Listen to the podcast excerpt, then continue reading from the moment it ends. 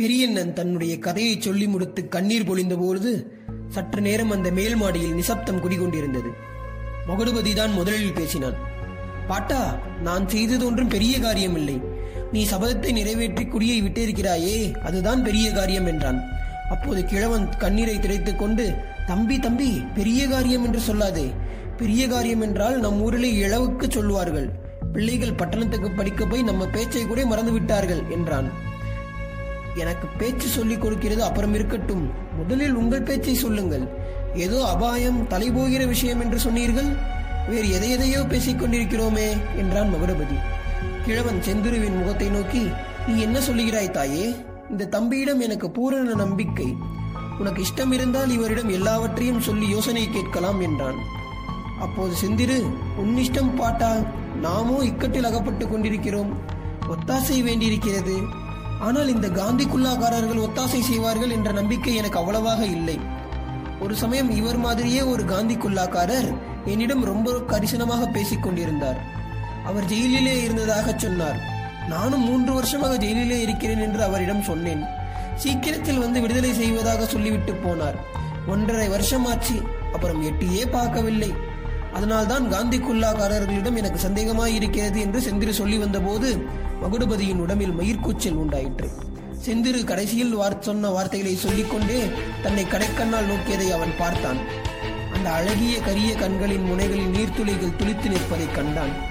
தான் ஓடைக்கரையில் பார்த்த பெண் இவள்தான் என்பதையும் தன்னை அவளும் அறிந்து கொண்டாள் என்பதையும் அதற்கு பிறகுதான் அவளை பார்க்க வரவில்லை என்ற கோபத்தினாலும் துக்கத்தினாலும் தான் அப்படி பேசுகிறாள் என்பதையும் ஒரு நொடியில் அறிந்து கொண்டான். தளதளத்த குரலில் நான் அப்போது சொன்னது என்ன? தேசம் விடுதலையான பிறகு உன்னை வந்து விடுதலை செய்வதாகத்தானே சொன்னேன் என்றான். தேசம் இன்னும் விடுதலை விடுதலையாகவில்லையா? என்றால் சிந்திரு.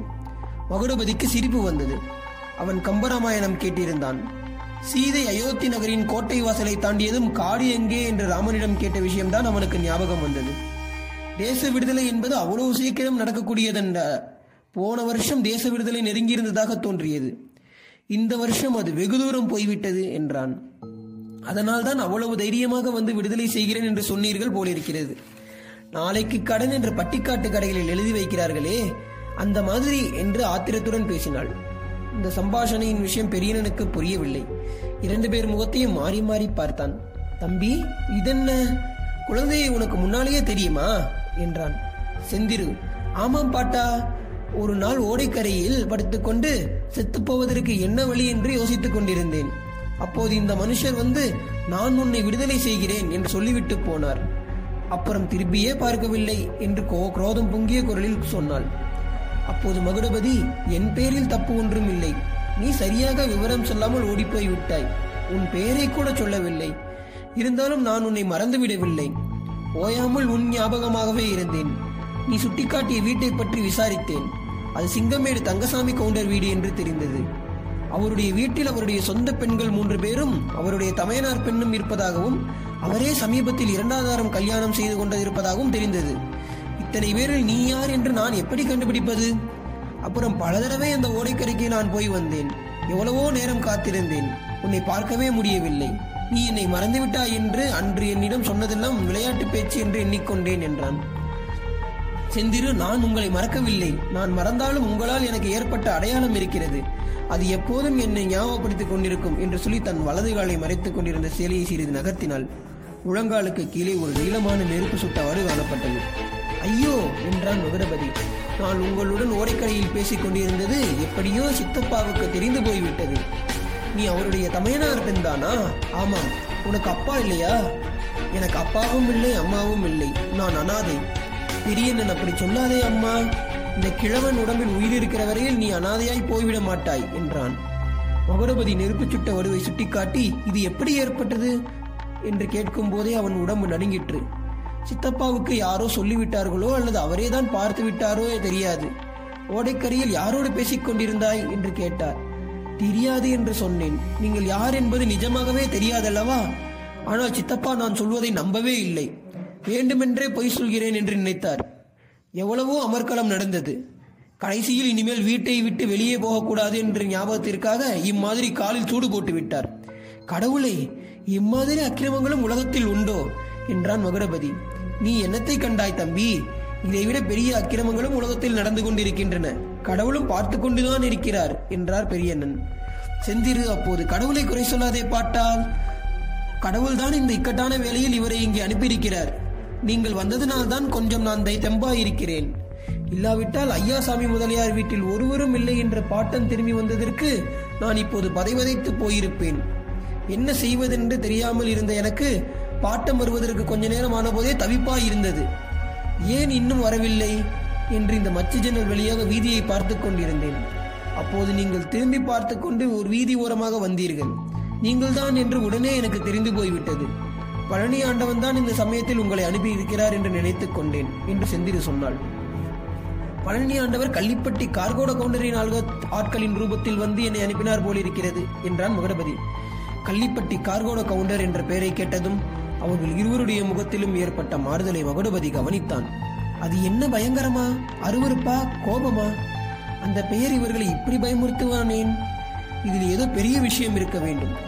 யாரால் தனக்கு அபாயம் ஏற்படுகிறதோ அவருடைய பெயர்களை கேட்டால் அல்லவா இவர்களும் இவ்வளவு பயங்கரம் அடைகிறார்கள் விஷயம் என்னவென்று தெரிந்து கொள்வதற்கு மகுடபதியின் ஆவல் அளவில்லாமல் பொங்கிற்று. பெரியனும் செந்திருவும் மாற்றி மாற்றி சொன்னதிலிருந்து மகுடபதி பின்வரும் விவரங்களை தெரிந்து கொண்டான். சிங்கமேடு தங்கசாமி கவுண்டரின் தமையனார் மருதாசல கவுண்டர் என்பவர் மயிலாப்பூரில் பிரசித்தி பெற்ற வக்கீலாயிருந்தார். பிதிரார்ஜித சொத்து ஏராளமாயிருந்ததுடன் வக்கீல் தொழிலிலும் அவருக்கு வருமானம் நிறைய வந்து கொண்டிருந்தது. சென்னையில் உயர்ந்த அந்தஸ்தும் நாகரிகமும் வாய்ந்த மனிதர்களுடன் அவரும் பழகிக் கொண்டிருந்தார். அவருடைய ஏக புத்திரி செந்திரு. செந்திரு தன்னுடைய ஆறாம் வயதிலேயே தாயாரை இழந்துவிட்டாள் தாயை இழந்த குறை அவளுக்கு தெரியாதபடி தகப்பனார் வளர்த்து வந்தார். முதலில் அவள் கான்வென்ட் ஸ்கூலிலும் பிறகு அடையாறு பள்ளிக்கூடத்திலும் படித்தாள். அவளுடைய முக முகக்கலையினாலும் புத்திசாலித்தனத்தினாலும் பள்ளிக்கூடத்தின் செல்ல குழந்தையாயிருந்தாள். மயிலாப்பூரில் அவளுடைய தந்தை சிநேகிதர் வீடுகளில் அவளை அன்புடன் வரவேற்காத வீடே கிடையாது. நாலு வருஷத்துக்கு முன்னால் செந்திருவின் தலையில் பெரிய இடி விழுந்தது. அவளுடைய தகப்பனார் மருதாசல கவுண்டர் டைபாய்டு ஜுரம் வந்து இறந்து போனார். அப்போது அவளுக்கு வயது பதிமூன்று. செந்திரு அனாதையான அதே சமயத்தில் பெரும் பணக்காரியாகவும் ஆனாள். அவளுடைய தாயாருடைய சொத்துக்கள் தகப்பனாருடைய சொத்துக்கள் எல்லாவற்றிற்கும் உரியவளானாள். அவளுடைய சித்தப்பா தங்கசாமி கவுண்டர் அவளை சிங்கமேட்டில் தங்களுடைய வீட்டுக்கு அழைத்து போனார். வேறெங்கும் அவளுக்கு புகலிடம் கிடையாது. தங்கசாமி கவுண்டரும் அவளுடைய தமையனாருக்கும் எவ்வளவோ வித்தியாசங்கள். மருதாசல கவுண்டர் முப்பத்தைந்து வயதிலேயே முதல் மனைவியை இழந்து பின் மறுவிவாகம் செய்து கொள்ளவில்லை. தங்கசாமி கவுண்டருக்கோ வீட்டில் இரண்டு மனைவிமாரி இருந்தார்கள் மயிலாப்பூரில் பதினும் பதிமூன்று வருஷம் வளர்ந்த செந்திருவுக்கு சிங்கமேடு வாழ்க்கை கொஞ்சமும் பிடிக்கவில்லை. ஊரிலே மற்ற பெண்கள் எல்லாம் வயல்காடுகளுக்கு இஷ்டப்படி சென்று கொண்டிருந்தார்கள். பெரிய கவுண்டர் வீட்டு பெண்ணானபடியால் செந்திரு வீட்டை விட்டு வெளிக்கிளம்ப முடியவில்லை. அவளுடைய நடை உடை பாவனைகள் வீட்டில் மற்றவர்களுக்கு பிடிக்கவில்லை. மற்றவர்களுடைய பழக்க வழக்கங்கள் இவளுக்கு பிடிக்கவில்லை. இவளுடைய படிப்பு கர்வத்தை அவர்களால் சகிக்க முடியவில்லை. அவர்களுடைய படிப்பில்லாமையை இவளால் பொறுக்க முடியவில்லை. இதனால் வர வர வீட்டில் ரகளை அதிகமாகிக் கொண்டே வந்தது. தங்கசாமி கவுண்டர் மருதாசல கவுண்டர் போலவே சமபாகம் பெற்றவர். ஆனால் அவர் தாலுகா போர்டு ஜில்லா போர்டு எலெக்ஷனில் ஈடுபட ஆரம்பத்திலிருந்து அவருக்கு வரவுக்கு மேல் செலவு செலவாகி கடன் முற்றிக்கொண்டு வந்தது. இப்போது அவருக்கு இரண்டு லட்சம் ரூபாய் கடன். சொத்து முழுவதையும் விற்றாலும் கூட அடைக்க முடியுமா என்பது சந்தேகம். எலெக்ஷன் விவகார விவகாரங்களில் தங்கசாமி கவுண்டரின் கூட்டாளி பெயர் பெற்ற கல்லுக்கடை கான்ட்ராக்டரான கல்லுப்பட்டி கார்கோட கவுண்டர் தான் தங்கசாமி கவுண்டர் அதிகமாக கடன் பட்டிருந்ததும் மேற்படி கார்கோட கவுண்டரிடம்தான். தங்கசாமி கவுண்டர் கடன் அடைந்து மீண்டு வருவதற்கு கார்கோட கவுண்டர் ஒரு யோசனை சொன்னார். ஏற்கனவே கார்கோட கவுண்டருக்கு மூன்று தாரம் கல்யாணம். முதல் தாரம் இறந்து போக இன்னும் இரண்டு மனைவிகள் வீட்டில் இருந்தார்கள். இப்போது செந்திருவை தனக்கு கல்யாணம் செய்து கொடுப்பதா இருந்தால் கடன் பூராவையும் தானே ஏற்றுக்கொண்டு தீர்த்து விடுவதாக கார்கோட கவுண்டர் சொன்னார். அதற்கு தங்கசாமி கவுண்டரும் சம்மதித்து விட்டார். செந்திரு மைனர் வயது நீங்கி மேஜர் ஆவதற்கு இன்னும் ஆறு மாதம் தான் இருந்தபடியாலும் மேஜர் ஆகிவிட்டால் ஏதாவது ரவுஸ் பண்ணுவாள் என்று தெரிந்து அவர்களுக்கு பயந்திருந்தபடியாலும் கல்யாணத்தை இந்த மாதமே முடித்து விடுவதென்று தீர்மானித்திருந்தார்கள்.